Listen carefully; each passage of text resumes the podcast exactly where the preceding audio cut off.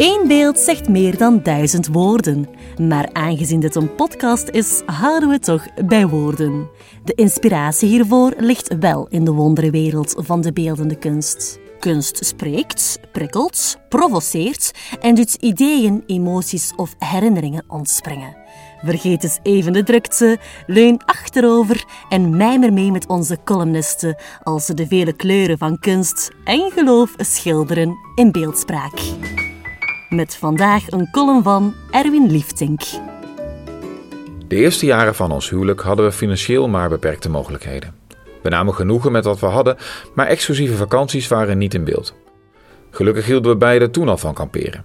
Met een auto vol kampeergerief trokken we begin september 2008 zuidwaarts. Het plan was om in Spanje uit te komen. De eerste stop zou bij mijn oom Hein zijn in de Auvergne in Frankrijk. Oom Hein is kunstenaar en heeft ook het bewogen leven wat past bij dat van een kunstenaar. Veel gereisd, veel gezien, veel meegemaakt, altijd onrustig. Maar op dat punt in het leven was hij neergestreken in een oude vervallen boerderij in een klein dorpje van zo'n vijf huizen, waarvan drie bewoond door Fransen, de ander door een Brit en de laatste dus een Hollander. Na vele jaren van hard werken had hij wat eerst wat meer weg had van een stal omgebouwd naar een klein kunstenaarspaleis, compleet met eigen atelier. Tijdens ons bezoek een jaar eerder had hij beloofd een doek te maken als cadeau voor ons. En deze belofte wilde hij nu nakomen. Na ons verblijf in Spanje zouden we bij hem terugkeren. Hij gaf zichzelf de tussentijd om het werk te maken. Terwijl wij van onze vakantie genoten en de Costa Brava en Barcelona ontdekten, overleed in Frankrijk zijn trouwe metgezel hond Fluitje. Wie wel eens afscheid heeft moeten nemen van een geliefd huisdier, weet dat dit een flinke impact kan hebben. De eerste aanzet voor het werk werd dan ook donker en somber, want deze kleuren vertolken het best een somber gemoed. Onze voorkeur gaat echter uit naar meer kleurrijke combinaties, met heldere, primaire kleuren. Het kostte hem dan ook de nodige moeite om de gedachte om te zetten en te werken aan een meer kleurrijk geheel. Ik zag hierin een parallel met het leven. Er zijn nu eenmaal nare dingen die je overkomen, mensen of omstandigheden die je pijn en verdriet bezorgen. We kennen allemaal de gevoelens van verlies, verdriet en ook boosheid, en in zekere zin is dat deel van het leven, van het mens zijn. Wanneer we dan naar deze situaties kijken en van ons eigen leven een eigen schilderij zouden maken, zijn we soms ook geneigd vooral naar de donkere en sombere kleuren te grijpen. Salomo, een zeer wijze koning die zo'n 3000 jaar geleden leefde, maakte al eens deze observatie.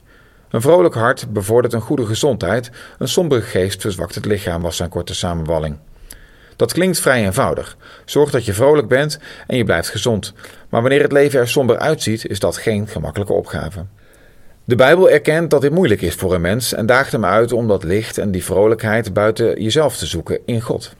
Jezus zegt daarover dat hij juist gekomen is om het leven te geven in al zijn volheid. Hij belooft niet alle narigheid weg te nemen, maar biedt een ander eeuwig perspectief. Dat zorgt dan weer voor dat vrolijke hart en goede gezondheid. Zoals mijn oom later ook zal erkennen dat het werken aan het schilderij met heldere kleuren een therapeutische werking had.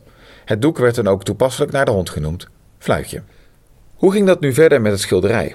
Het doek heeft een flinke afmeting van 1 bij 1,50 meter en de verf was zelf nog nat toen we terugkwamen in de Auvergne.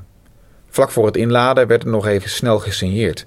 Het is gemaakt van olieverf en dat heeft de nodige droogtijd. Niet heel praktisch wanneer het een kleine 900 kilometer vervoerd moet worden. Met slechts enkele centimeters over aan weerszijden paste het enorme doek met veel moeite in de auto. Al het gerief moest worden herschikt en omdat het doek nog nat was, lag er een zeil over onze spullen. Een spanband tussen de beide achterramen hield het omhoog en het einde stak over de hoofdsteunen uit boven onze hoofden. In onze auto zonder airco konden de ramen dan ook niet open uit vrees voor beschadigingen aan het werk. Met een beetje inlevingsvermogen kun je je voorstellen hoe wij deze reis hebben doorstaan. Voeg daar dan nog de ongemakken van een prille zwangerschap en kilometers file aan toe en het plaatje is compleet. Zo'n groot, abstract en kleurrijk schilderij is niet voor iedereen. Wij zelf genieten hier al een flink aantal jaar van en geven het steeds een prominente plaats in huis. Het maakt ons hart vrolijk en volgens een oude, wijze koning bevordert dat de gezondheid.